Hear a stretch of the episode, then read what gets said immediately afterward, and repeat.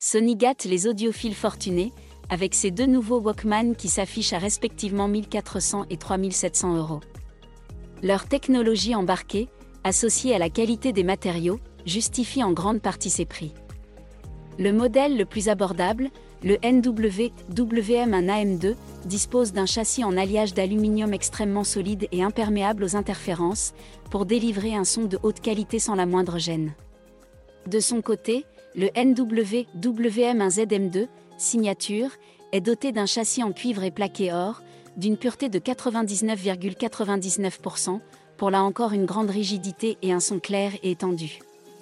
Dans les deux cas, tout a été pensé pour une reproduction fidèle du son, jusqu'aux soudures sans plomb. Outre les traditionnels MP3, ils peuvent lire des fichiers en haute définition sans perte, comme le FLAC ou l'Apple Lossless. À noter que les deux appareils disposent d'une prise casque, associée à un amplificateur numérique pour restituer une qualité d'écoute Ces deux nouveaux Walkman fonctionnent sous Android et sont compatibles Wi-Fi. L'affichage de leur écran tactile de 5 pouces est personnalisable et ils offrent respectivement 128 et 256 Go d'espace de stockage, en plus de l'ajout possible d'une carte micro SD.